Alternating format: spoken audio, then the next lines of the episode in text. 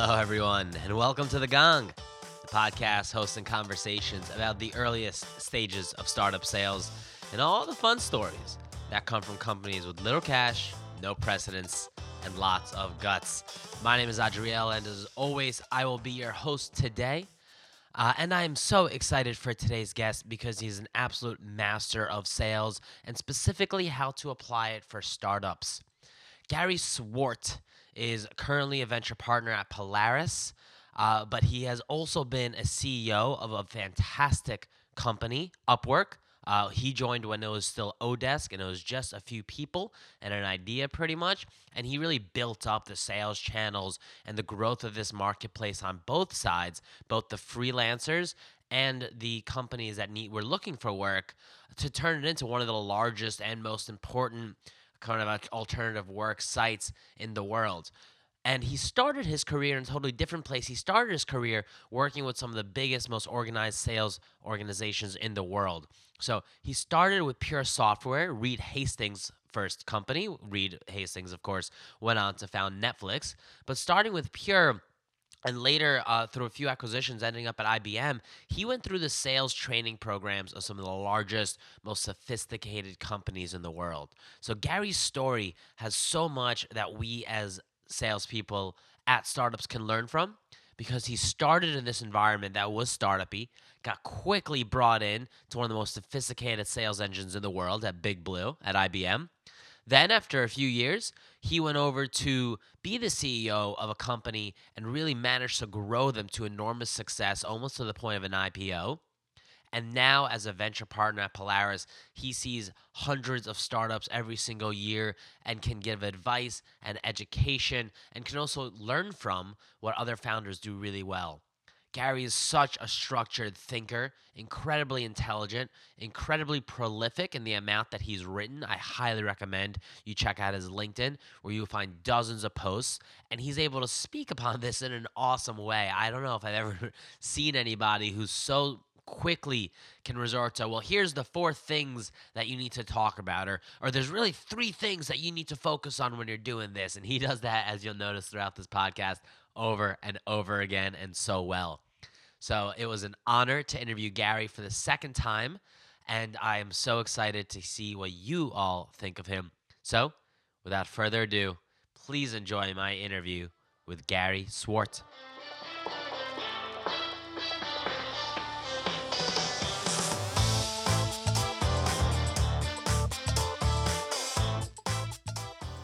Gary Swart, welcome to the Gong.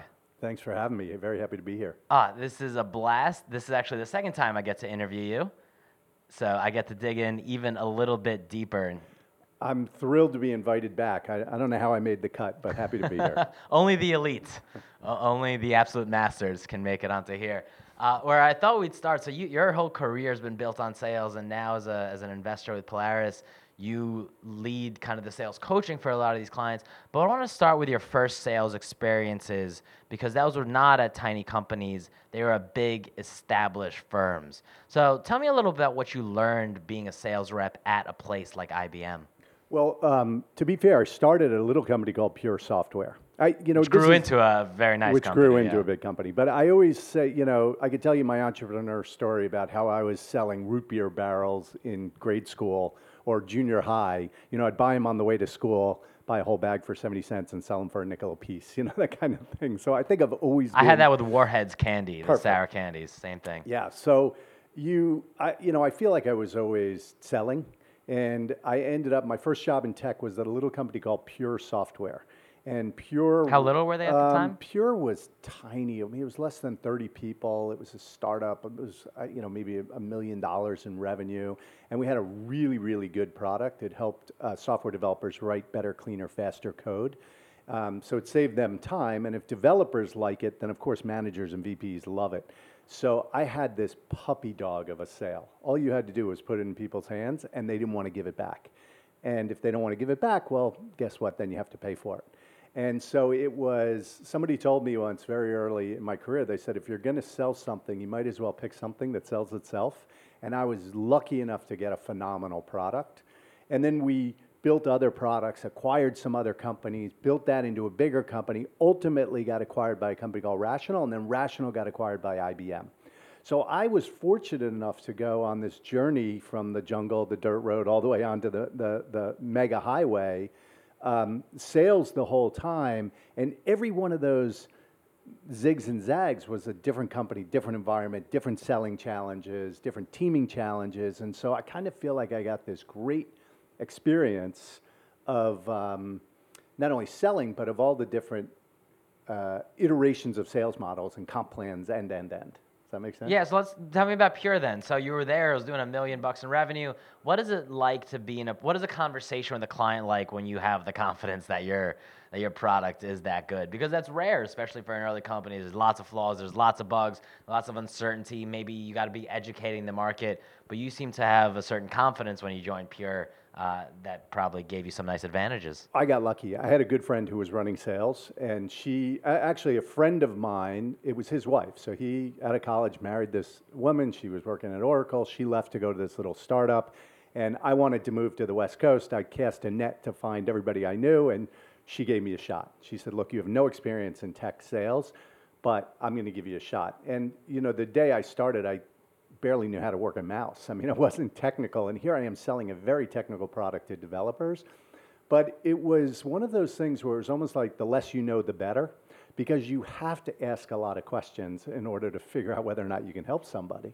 And so from the very beginning, I think I learned consultative sales, not pushy sales, but like what what are your challenges? What's keeping you up at night? How can I help you? You know, like tell me what's going on, and then I'll tell you whether or not I have something to help. So as long as you could get somebody on the phone and talk to them, and then you could send them an evaluation or a demo of the product. Today it's just downloadable bits. Try it, and then. Were you uh, sending CD-ROMs in the mail? We were sending CDs. Yeah. yeah, yeah. Two-week trial CDs, and within three days people would say, "Oh yeah, this thing's great. How do I how do I buy it?" So honestly, it wasn't really selling; it was representing.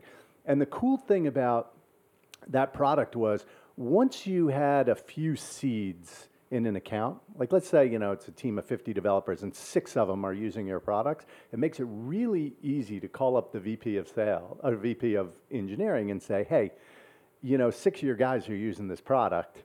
And it's probably the six that don't need it. Mm-hmm. you know, you probably have 40 other people that really need this thing. How do we talk about getting everybody a copy? And so after like getting all these seeds out there, it was really fun to start doing these site licenses and and uh, even company-wide licenses. From that, so that, that's an interesting model. I want to ask a little bit more about. Some companies want to go top down, so they want to go after the VP of sales. Hey, we got a product that your 50 engineers are really going to benefit from. Let me walk you through. Why don't you buy a package for 50 and let's get started? You guys went the opposite way, and there's a few other examples. Uh, that I'll, I'll, think of in the next few minutes or slip my mind, but that it did that really successfully. It sort of infiltrated the user right away at the company and then went up. What's the advantage of doing that, and what kind of companies do you think are well positioned uh, to be able to go bottom up like that? Well, I think it's really, uh, you know, it's a great point. You can either go bottoms up or tops down. It's really hard to do both. The interesting thing is that we were doing both. you guys just had the perfect product, had, perfect team, perfect everything. We had a great product, but we um, and I, you, I, know you know this story, but the the founder and CEO of Pure Software was a guy by the name of Reed Hastings, and you may recognize Reed's name now because he runs a little company, movies, Netflix, right? And so Reed was a geek in a prior life, and he happened to write this really, really technical product that did something that um, was incredibly hard to solve and he did it in a very elegant way. So again, just a really brilliant product to sell. Um, but we had a, uh, a multi-pronged approach where we would sell bottoms up via telesales and top down via field sales. And so we had a couple of enterprise field reps, very high powered, you know, guys who had sold big deals, big iron, you know, big heavy enterprise stuff. And I remember when I first joined the company, I was support, I was a BDR essentially for two of these guys on the East Coast. And one of them closed a 600K deal with Bell Labs. And a $600,000 deal back in the mid 90s was that was a huge deal, right, for a tiny startup. So we had enterprise credibility, but we also had telesales going out and seeding all these uh, smaller accounts. And once you closed a big account as a field rep, you got another account. So maybe you were working five to 10 accounts at any given time, and if you closed one, you got another one. and it was the inside job to like seed those big accounts and then hand them over to the field. What was what was the timing like? One of the things that I've been I've been wondering a little about is how a startup needs to approach its sales strategy based on the timing of both its uh, the state of its technology and the readiness of the market. Meaning, if you're selling something super high tech, self-driving cars, virtual reality, blockchain products, whatever, you need to understand how ready your technology is to be in the sale and solve some of those problems. If you're selling into a market uh, you need to understand how ready that market is to receive your products. For example, self-driving cars, we need to be appreciate we need to appreciate what they are capable of today, and also we need to appreciate the fact that even if they were perfectly ready and 100% amazing, we can go up to a, a, head of fleet at a place like AutoZone or Walmart, and they're just not ready to buy. They're not ready to convert their whole thing, their whole system that they spent decades building into a self-driving system instead of a driven system. What was that like for you guys? You know, this was technology in the 90s. Obviously, IT departments were massive. But how do you think about timing in terms of a sales uh, sales strategy, sales approach? I think it's a really good point. Uh, you know, uh, when you're talking about self-driving cars or technology that's not, it's you know, it's the adoption curve, and where are we on that adoption curve? And recognizing that the innovators and the early adopters, it's easier to to sell, right? Why? Because they're on the bleeding edge of looking for a solution for what it is you have to sell. Now, your problem there is just awareness. Um, you know, I often say people are interested or qualified, right? And if you put those on a, on, on a matrix and you say, you know, the vertical axis is how qualified are they, and the x axis is how interested are they. And you have people that are very, very interested, but they're not qualified.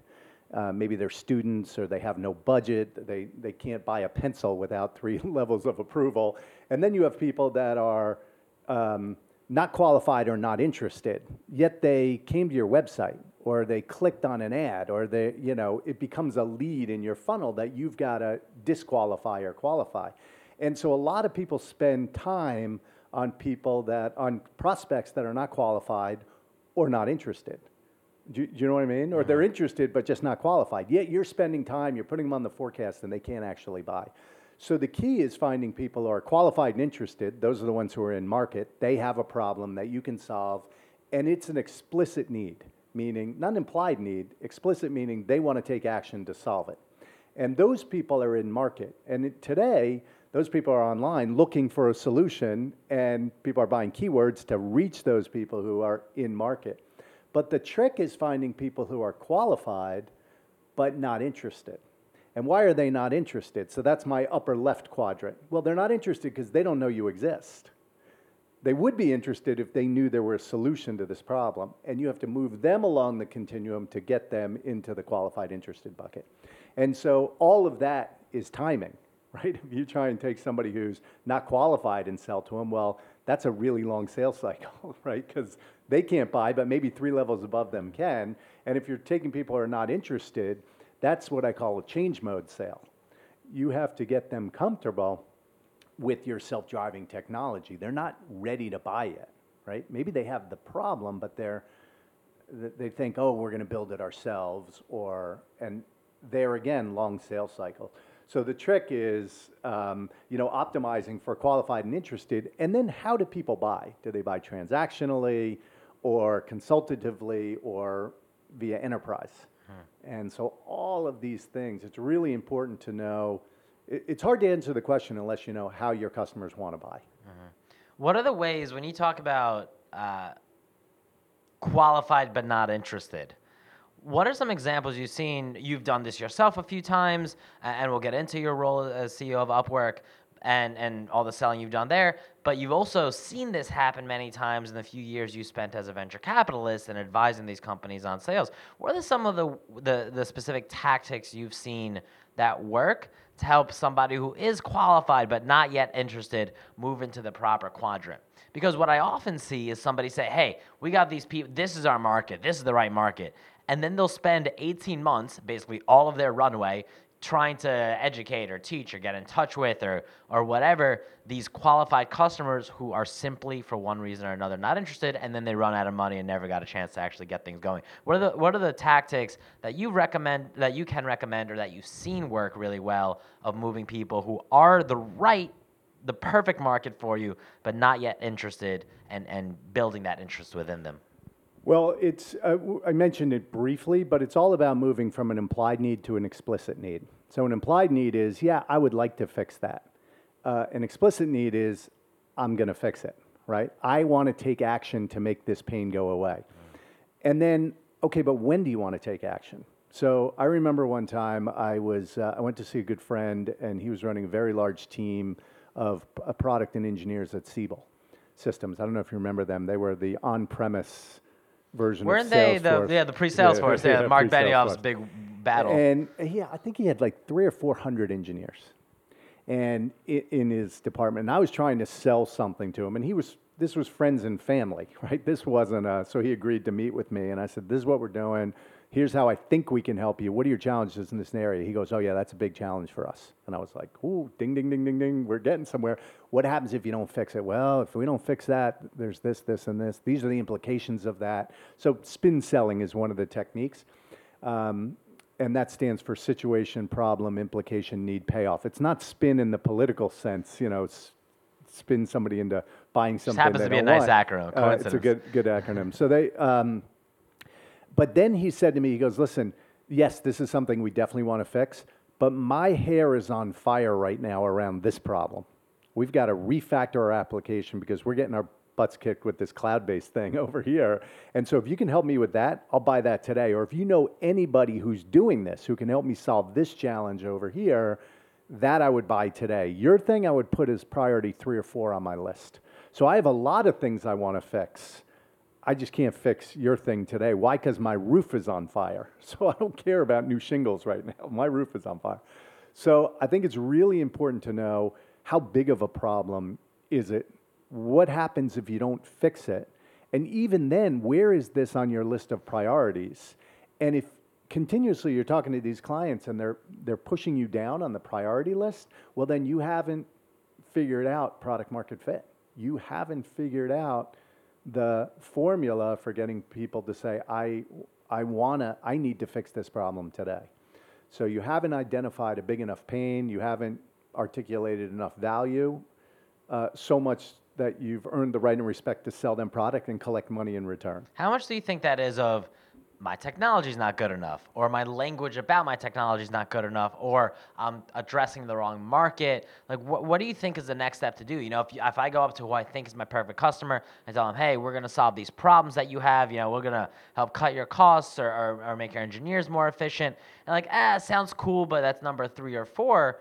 Where, where do you go next? Do you look for somebody else? Do you go back to your engineers and say, hey, we need this feature. This is what's really going to help me solve? I, I want to know what's number one on their list, right?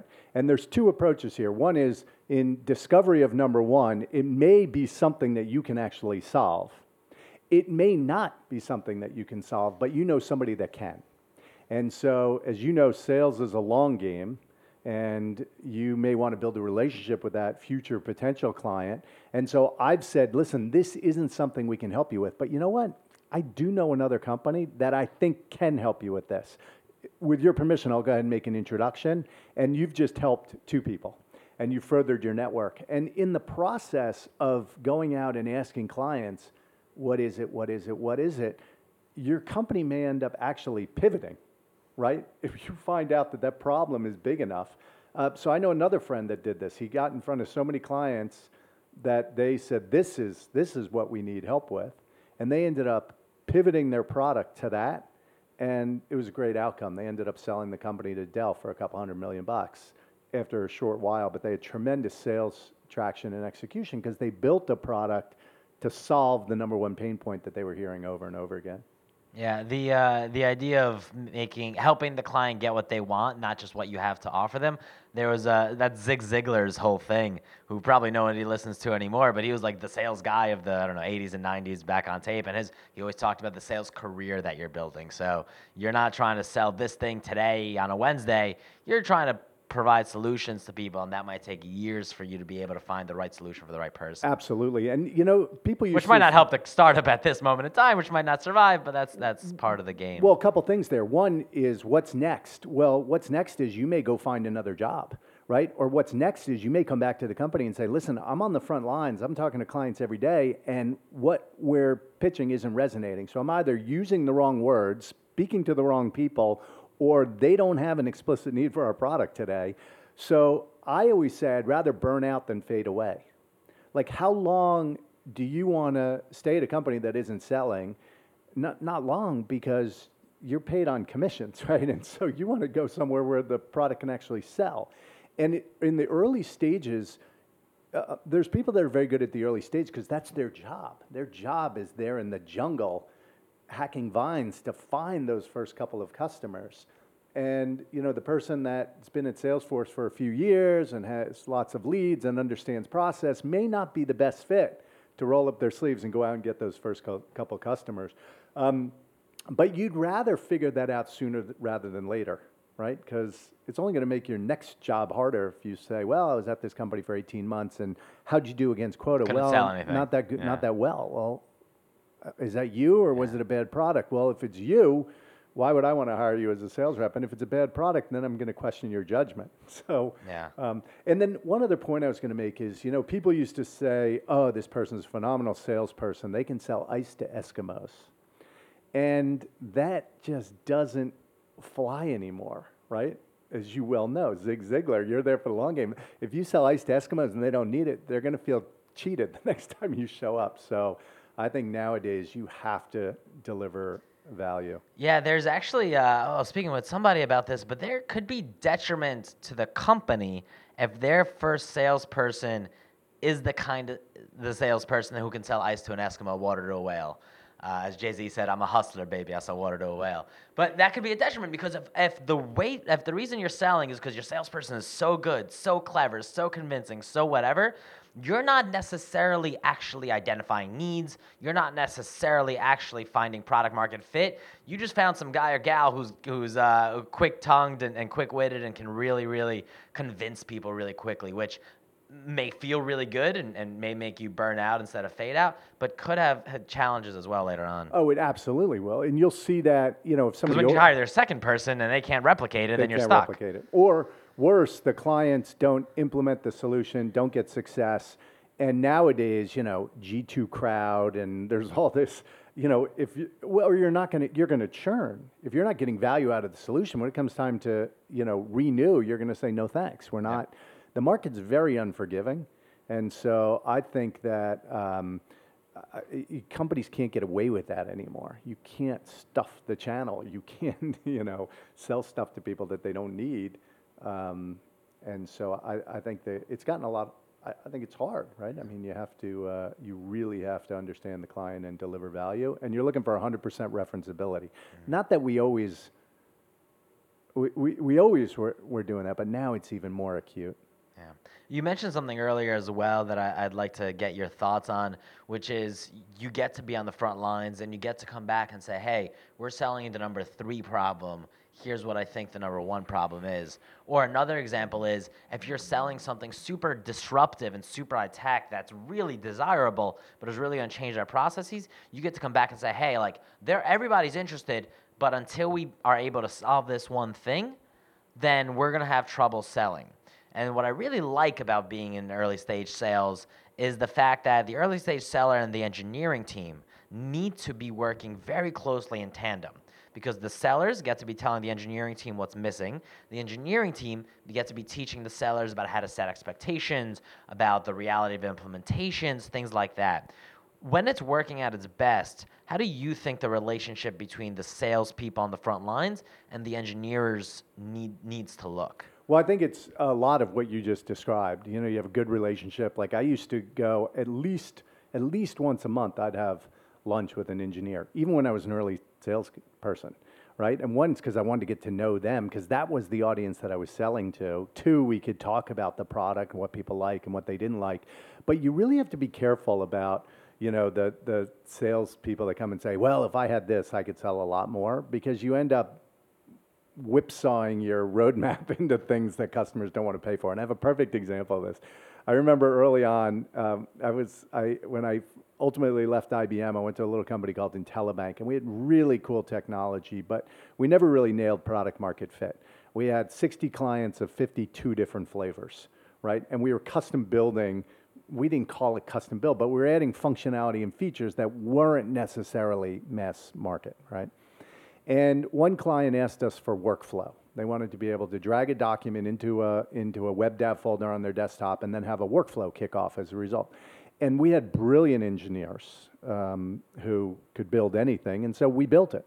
And went back to the client and said, hey, we, we did everything you asked for. Here's what you asked for. And they were like, oh my gosh, this is, this is beautiful. This is exactly what we need. Okay, we want it. We're ready to go. And I said, great. We would like, you know, $100,000. And they said, okay, we would like to pay you 11 cents. and so we, we didn't really quantify how valuable was this to them. I mean, it's, you're, your listeners are probably cracking up saying, "What an idiot! Why didn't you ask him?" But it seems oh, obvious. Oh, it's so. If a client tells you, "Oh, we'll get it if you do this one thing," nobody wants to bring up the money right away. I I absolutely get it. right. So I call that ignoring a yellow light. Like you know, we just went speeding right through a yellow or even a red light, and it turns out that not a cl- not a lot of a lot of clients wanted it, but they didn't want to pay for it. It wasn't valuable enough. So really getting to the the the, the root of you know how big of a problem is oh my gosh this is a huge problem. Well tell me in terms of dollars how big of a problem. So i know how much i can go back to engineering and really figure out if this is going to be worth it. And then you have how many customers are going to want it and what are they willing to pay for it. And the combination of those two things helps you figure out i think what to what to prioritize.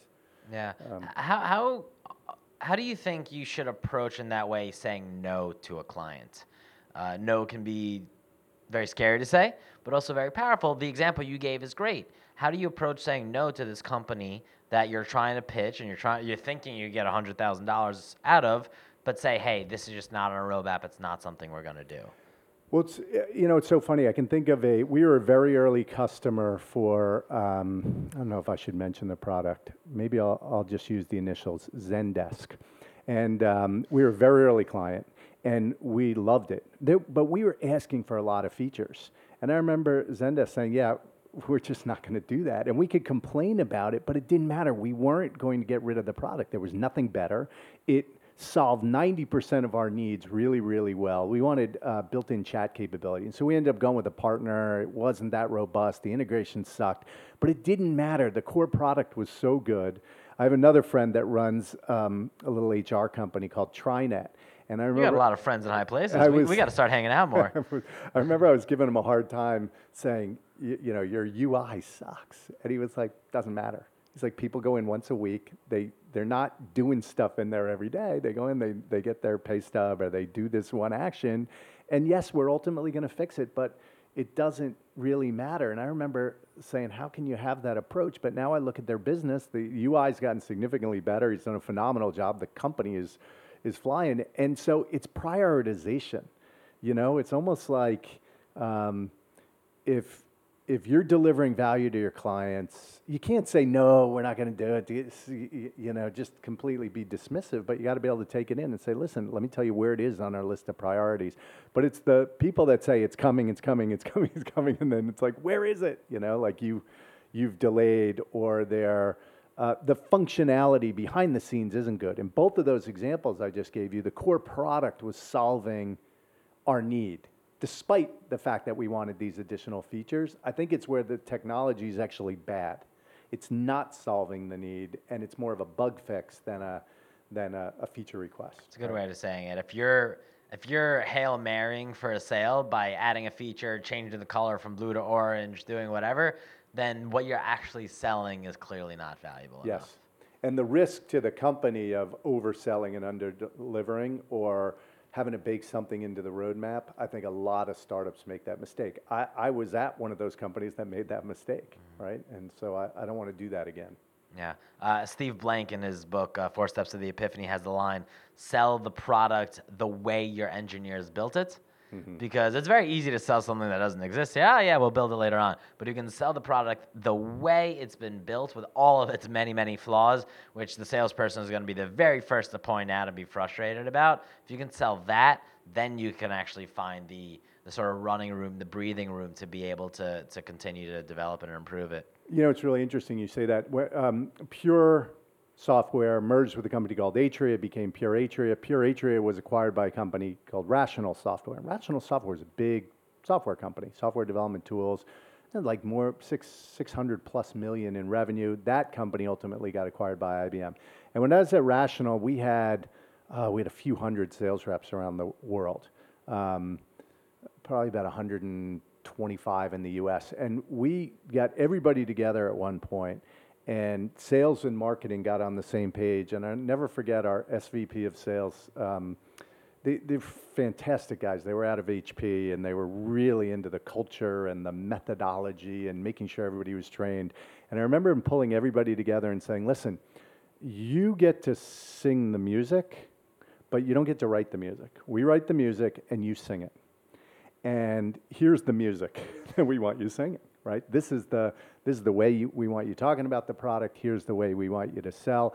And sales reps were measured not just on revenue, but on um, business basics, uh, territory growth and development, and their team contribution. So there were sort of four metrics. It was did you hit your quota? What was your how good of a citizen were you? Were you working with other sales reps? Were you working deals well? Your business basics. What was your average discount? And did you adhere to the basics? And so the cultural part of selling, it was all centered around this um, A, doing the right thing for the client. And I remember people getting dinged if they sold licenses that didn't get deployed, right? So you had a renewal number that you had to achieve.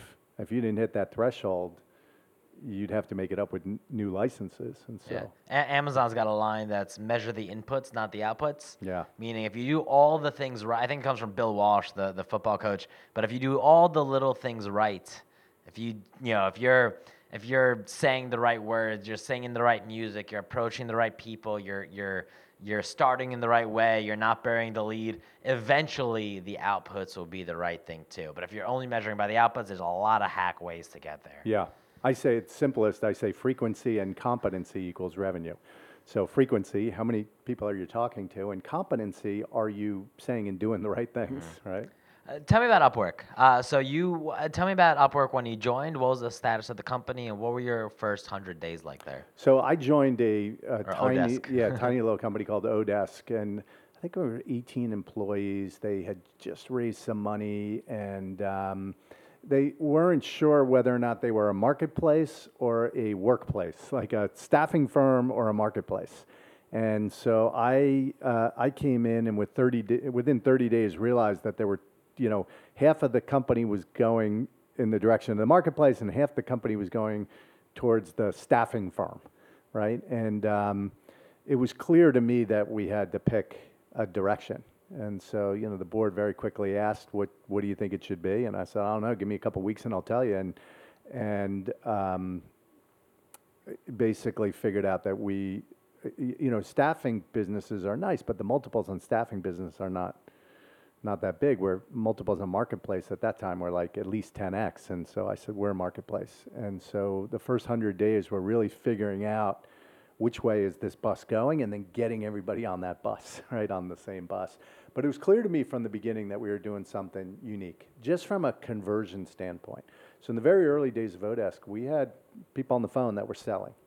And selling was, uh, for those of you who don't know, oDesk is about hiring on-demand talent via the web. So getting, hiring, managing, and paying people as opposed to hiring them locally.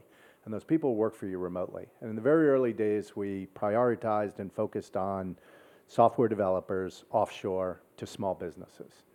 Uh, this was the lesson I learned from Intellibank to focus on one thing, not 60 things. And so we went after small businesses, and a closed sale for us was somebody giving you their credit card, putting a $100 deposit on their credit card for the first X hours worked by somebody that they hired. And when we spoke to a client, we, we would generate leads, and then they would start chatting or talking to us. And once we spoke to them, 70% of the time they would give you a credit card. Why was that? What did you find? Well, they were in that upper right-hand quadrant that we talked about earlier. They were qualified and they could were affo- interested. They could afford the hundred bucks. They could afford the hundred bucks. They needed help. They were looking for a Java programmer. They couldn't hire somebody locally to do their their work. They couldn't afford to hire somebody locally. So they the the the, the their criteria, they were qualified and they were interested. And it was just up to us to guide them over the line. But with a 70% close rate on getting a credit card, now that doesn't mean they started, right? Because now they actually have to hire somebody and start. And we had a pretty good, we had probably about 50% drop off between credit card, taken $100 deposit, and spent a dollar.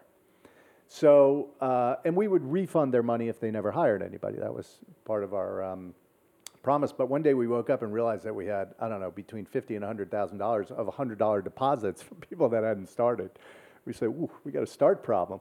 But the, the conversion was easy. All we were doing was answering some questions. It wasn't, it wasn't really selling, right? They were already in the door, and we very quickly realized that we, we, were, we had our own friction in converting customers. They didn't need to speak to a human. All the questions they were asking us, we could Could have been an codify, FAQ page. make an FAQ page, or guide them along. Say, oh, you probably want to know how this works. Well, you give us a credit card. We give you 10 Java programmers. You pick one. You start working, and this is the way it works. And so we we ended up getting out of our own way and saying we're we're not going to touch them.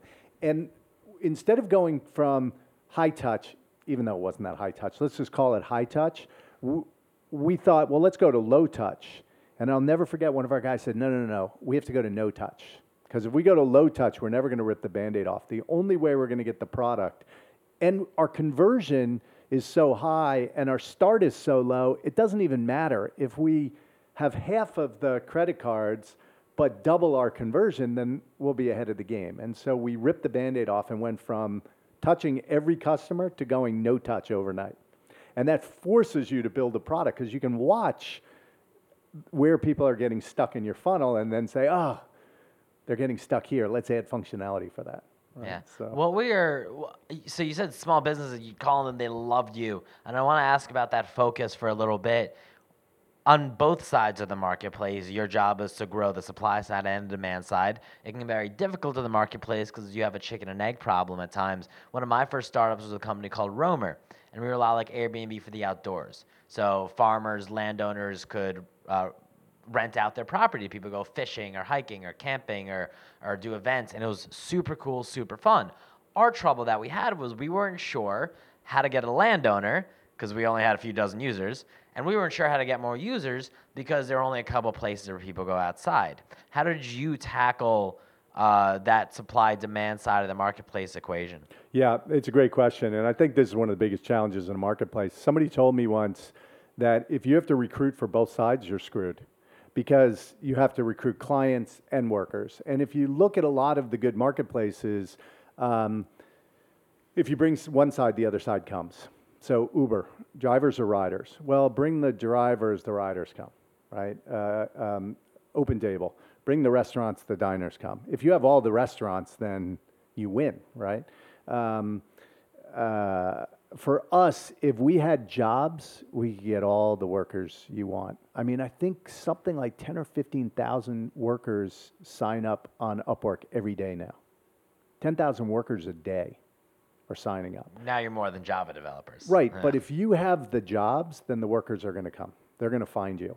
And the, the nice thing about jobs is that it's free to syndicate jobs. You can everybody wants the jobs, so you can put them in Indeed and all the job listings and and so we um, we had to pay for jobs and workers came organically. Now the, the the best marketplaces are ones where you can fake the chicken. So there's a way you can juice your marketplace, and I have some good stories around some companies that have done that. But is there a way that you can get leveraged acquisition to populate one side, so the day that you open your doors for business, you've got product on the shelf? Because what you don't want to do, eh, back in the case of Romer, is that Rover? Yep, Romer. Romer is you don't want to say, okay, let's go get campers because we're ready, and you open it up and there's only three properties, right? And two of them are broken, and one of them's booked. Yeah, you don't want to do a lot of the things we did with Romer. Right, but- and so you, you, you have to have liquidity. You have to have enough products so that when you open the doors, people say, oh, this store has good product on the shelf. And so back to your question, how do we decide small businesses? Well, small businesses were, uh, they were the most desperate. They don't have the same options that a big They don't have recruiters. has. They have They a recruiter. salaries. They can't afford to hire them. They don't have, yeah, they don't have the time. They don't have the money, et cetera.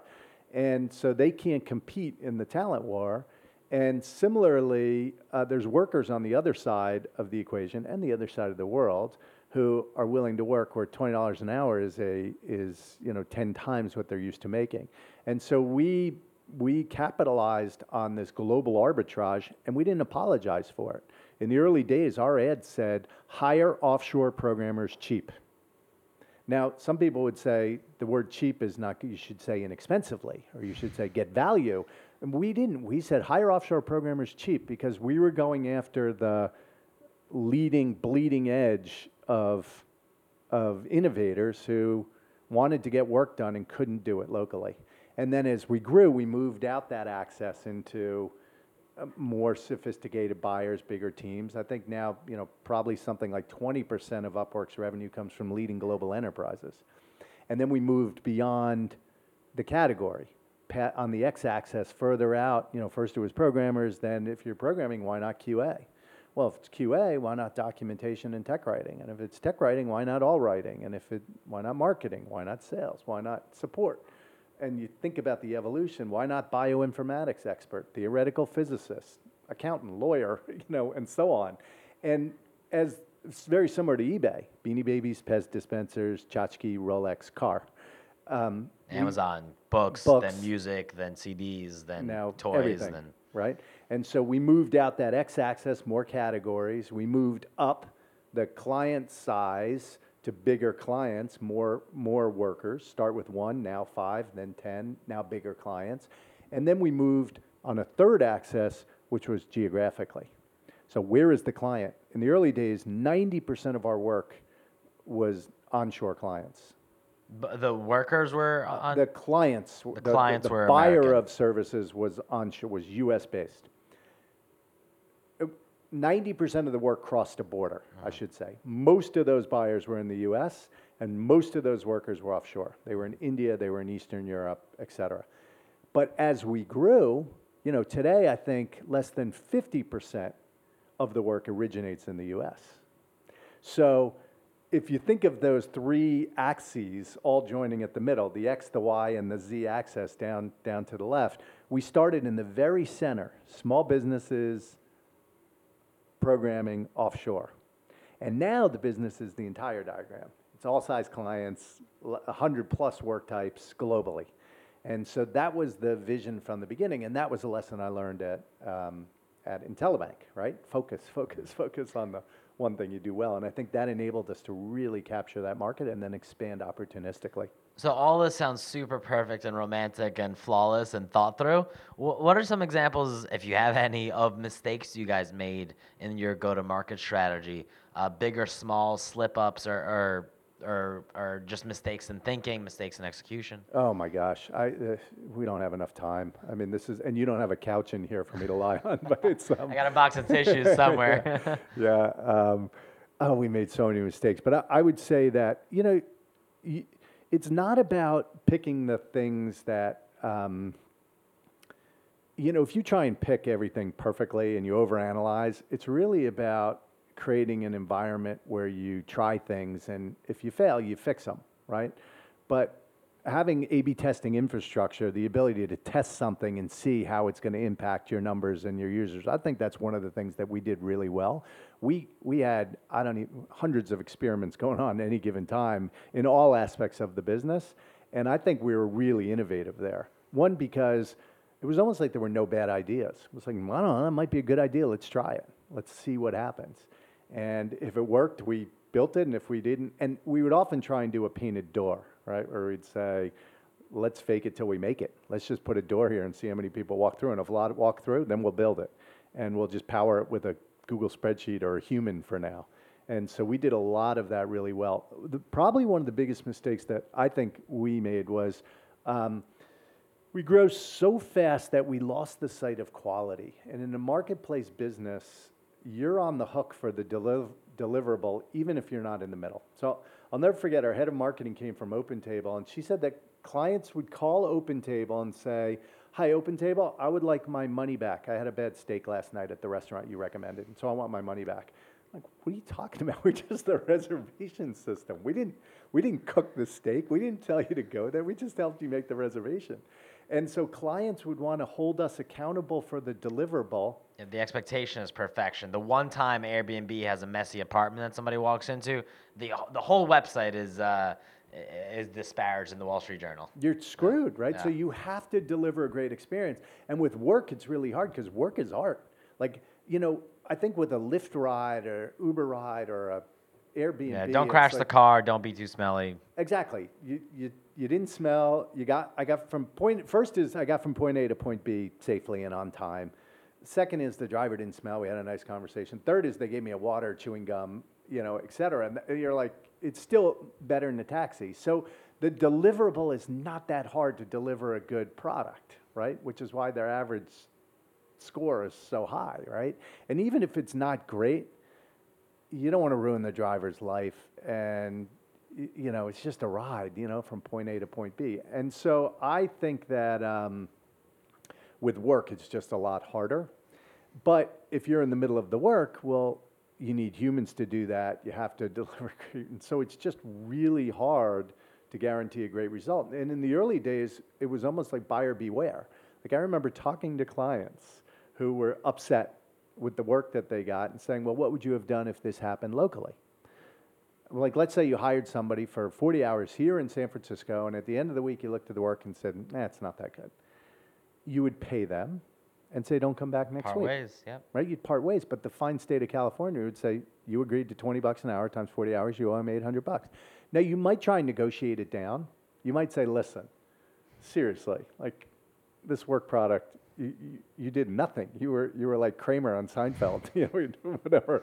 Like go in the office of George, it didn't do anything. But um, you you would pay them, and then you'd consider yourself fortunate that you didn't spend mo- more money, and that was the argument that I would use with clients. Now I was right. I was winning the battle. I was losing the war right? Because it's a really bad strategy to throw your client under the bus. So you have to guarantee a result even if you're not in the middle. You have to say, listen, you're going to be happy with this work or you don't have to pay for it. And you have to be willing to eat it. And if you're willing to do that, then it forces you to maintain quality, get rid of people who can't deliver good results. And, and so I think others have realized this. eBay realized this. In the early days, they were like, hey, I didn't sell you the Rolex. You should have done this or you should have done that. And then they implemented a dispute resolution policy, which just pissed people off more. Why? Because you had to document everything and jump through a million hoops and go before an arbitrator and still not get your money back. And so it wasn't until they offered a guarantee, like, hey, if you don't, if you didn't get what you thought you wanted, no problem, money back, up to $300. We'll give you your money back, no questions asked. And they found that the amount they actually paid out was very, very small, and their customer satisfaction went up 15 points overnight. And so that was probably the most valuable lesson for us is that we grew so fast, and it was almost like, hey, we're just matching you with the worker, but we're not managing the work you are, and we should have guaranteed the work. Uh, Gary, this has been a ton of fun, so I want to thank you for sharing all these stories. I have a few more quick fire round questions, uh, if you will. Otherwise, I'll just uh, I will find a couch and I will hear the rest of the Upwork story because I'm absolutely a sucker for those kinds of things. Um, but but pretty, I'll ask them quickly. You can answer them as as long as you want, but always start off with what is a favorite sales or startup book? Um, there's a book by Neil Rackham, I think it's called Rethinking the Sales Force. and it, we talked about it earlier. It Because essentially he wrote the forward to the Challenger sale. yes, That's where I know him from. Yeah, and so Neil was a research psychologist who basically categorized sales. What made him? He just went and watched sales and said what made him successful, what was good, what wasn't good, and this rethinking the sales force is all about aligning your sales force uh, based on how your customers want to buy. Transactional, traditional, consultative, or enterprise, and then what's the best channel or the way to do that cost effectively. And so that's one that um, that stuck with me. And then I, I, I like spin selling also, which we talked about: situation, problem, implication, need, payoff. And that's really just understanding what are the problems, the challenges, what's keeping them up at night, and then digging further to if this is keeping you up at night, well, what are the implications of that? what is this going to cost you in people time and money and trying to get to that what are the real implications before you even get to your solution Yeah, the thing I really liked about that book is that it, it forces you to think far beyond what is at face value numerically. I mean, when we, I'll give you my example again with self-driving cars. The easiest part of the equation, or the, what you think it is, is hey, a driver costs 20 bucks an hour, so a self-driving car needs to le- cost less than that. Period. But if you really think about it, the driver costs 20 bucks an hour. Recruiting them costs you a recruiter at $60,000 a year. Turnover happens at 30% a year. When the driver is late, which happens 10% of the time, that loses X amount of efficiency. So being able to understand their entire cost structure even better than the client and be able to describe it to the client, educate the client about it, show them what they don't even what they're missing about it uh, is really really powerful. and let me ask you a question do they ever struggle finding recruiters Uh, of course, yeah. Tell, tell me about some of the other challenges they face, right? And so now we're, you're peeling that onion and you're getting more value. And they're like, holy shit, Right. I didn't Yeah, realize all yeah. this comes from this inability for my engineer to be able to process quicker or, or self-driving car not being there, things like you know that. what's really interesting? You had said earlier, what happens if it's not resonating or it's not, and it may actually be a different buyer. So in this case, it may not be the head of production or manufacturing. It might be the CFO, right? And so that understands those who, things who cares clearer. more about the cost of what it takes to get this done or how much revenue they're losing because they could generate 40% more rides with self-driving than they Mm-hmm. could by the time they hire all those drivers. So you may be talking to the wrong buyer. And I can think of a great example of a company that was selling to fraud, trust, and safety, and they completely flipped it uh, to a CFO sale by talking about revenue to the bottom line. By going in and saying, listen, we're going to offer you e commerce insurance. If you ship something to somebody and there's a chargeback, we'll eat it. And they were able to 6x their revenue in a matter of months because they changed the sale from a fraud detection solution to an e commerce insurance solution. And genius, right? Different, different buyer. Awesome. Uh, what is a sale you are very proud of landing? I remember earlier we were talking about pure software. I was um, around my shoulders for a little bit. I was a rookie of the year. I was the salesperson of the year. I like a competition. I like I like winning, and this was something where you know you win, the company wins. Uh, you know you put money in your pocket, and it it's really satisfying, right? Because you're still on a team. It's not I win, you lose. It's we all win, right? And I, I was selling into New York. And remember earlier I said if you seeded an account with some licenses, and we had sold a bunch of licenses to an account, JP Morgan, a little bank in New York, and I did a 750K deal over the phone. And it was the largest deal the company had done to date. And it was, I I had one visit to uh, New York, and there was no field rep involved. And that was an incredibly satisfying sale. The CIO of JP Morgan at the time was a guy by the name of Peter Miller, and uh, signed the deal, and uh, you know standard discounts, and um, that that's one that sticks in my mind. And I've had m- many of those, you know, over the over the years. Um, mu- many m- multi-million dollar sales to HP and the like, but that one was I was such a young sales rep, and to do it over the phone, right? And I remember I got an award from Reed uh, Hastings for doing that. And I was just, we just moved houses and I found it. And it was like, uh, you know, it was a plaque and it, you know. Um, How old yeah, were you at the time? exciting. Uh, I, I don't like to talk age. I'm a late bloomer. I was youthful. I was, I was yeah, youthful.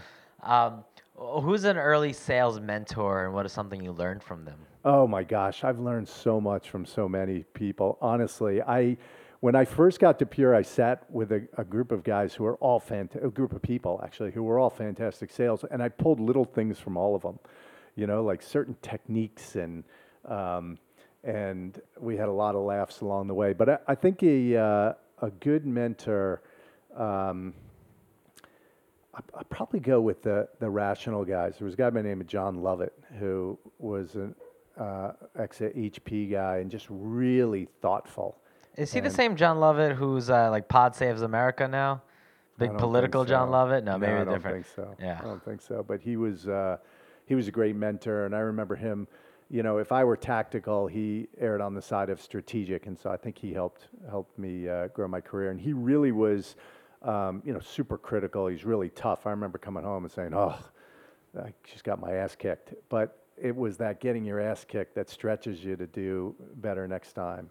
Um, and then so many people that worked for me. I mean, I had people that worked for me that I actually learned a ton from. And uh, uh, fortunately, it's a small industry, and I'm, I have the opportunity to like. There's people that I'm still working with today. They're in my companies. They're consulting. They're all around, and I find that incredibly satisfying. The number of people whose lives I've touched in some way who now have gone on to, to greatness. It's really great. Feels good. Yeah. Uh, what is a company that you would have loved leading early sales for? You Any know- company in the world. I, you know, it's really easy in retrospect, and I'm sure there's even better, bigger ones out there. But Salesforce.com, the I say that because when I first saw it, I was like, "Oh, this is really good." Right? They weren't competing against the Siebels and the like. They were competing against like Act and Goldmine and these, and it was lightweight. It was plug and play, and I always have been a fan of CRM. Like I probably over-engineered my own CRM as a rep. I loved having everything organized, knowing who I was going to call, a good tick list. I was the guy actually putting notes into CRM where I know most people don't today. I was uh, I would have an engineer write a Visual Basic script so I could do a mail merge in the early days, right? And so like the the functionality of CRM has always appealed to me and there's just so much you can do it. and that's a product where everybody rides. It's not like one rep has it and you're done everybody has to have a copy. And even though you, I don't think most reps live in there every day, it doesn't matter. You need a copy. Everything lives there. It's really hard to get rid of. And it's $100 per person per month. And the clock just keeps ticking, ticking, ticking. The churn is, is incredibly low.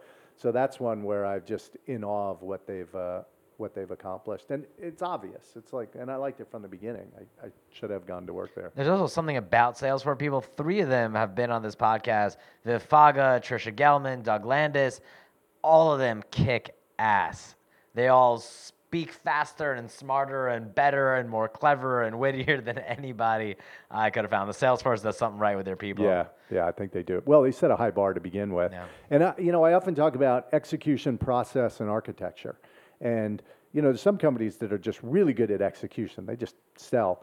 But the process piece, the, you know, what do you say? What do you do? When to get the demo? How do you, uh, like the codification of that sales process, second to none. And then the architecture. How are you aligned? Is it vertical? What's a team structure look like? Is it BDR, SDR, AE? There's a career path. And it's rare that you see a company do all three of those things really well. So I admire companies that have done a really nice job on the process, the architecture, structure of sales, and then of course the execution. Two questions left. Can you sell me this pen? Oh yeah, uh, but I'm gonna copy the uh, what's the great, movie where it's The like, Wolf of uh, Wall Street or Wolf of Glengarry Gets Ross, like, hey, big- do me a favor, go ahead sign this piece of paper. Yeah, you got a pen? Here you go. Yeah, I got a pen right here. Uh, um, I like it. That one works for me. yeah, Why not? Yeah. I, I love that. I Oh, it's a different answer. best, yeah. Uh, somebody else referenced the Glengarry Glen Ross, but I like the Wolf of Wall Street one myself. yeah, the Wolf of Wall Street was Uh, awesome. Gary, this has been so, so helpful and educational. Where can people uh, learn more about you, uh, what you're doing now with Polaris, which we didn't get to speak about, but your venture capital work? Where can people go find more uh, about Gary Swart? Um, uh, LinkedIn is a good place to find me. I, I, I uh, tend to do all my blogging there. That's a pretty good channel and forum, I think. Um, and I'm Gary Swart uh, uh, on LinkedIn. And then um, uh, very quickly about Polaris, we're uh, um, investing out of Fund Nine now, fresh 400 million bucks. Um, been around for 20 plus years. Invest in both B2B SaaS and healthcare companies. And we find it really interesting at the intersection of B2B SaaS and healthcare. Uh, it's obviously a growing market, and we think we're uniquely qualified in that area. So we're doing more and more uh, there, and obviously there's just a lot of, uh, of great stuff going on.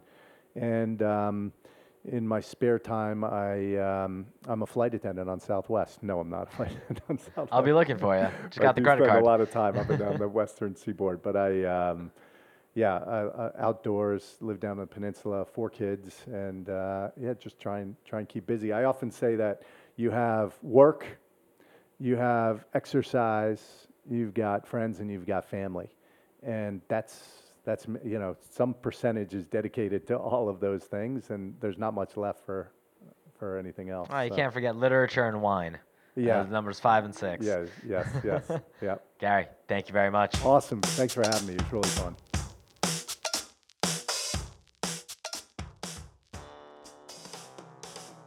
Wow. There you have it, ladies and gentlemen. Gary Swartz. If you like what you heard, I highly recommend you check out his LinkedIn. You just slash in slash Gary Swart, S W A R T, or check out what Polaris Partners are doing and some of the remarkable healthcare and other technology companies that they're investing in. If you like the podcast, I ask that you please, please, please leave us a review, give us a rating, tell us what you think so more people can find us. And if it's at all helpful or you want to give any tips or advice, please reach out at a Lubarsky2 all over the interwebs. Happy selling.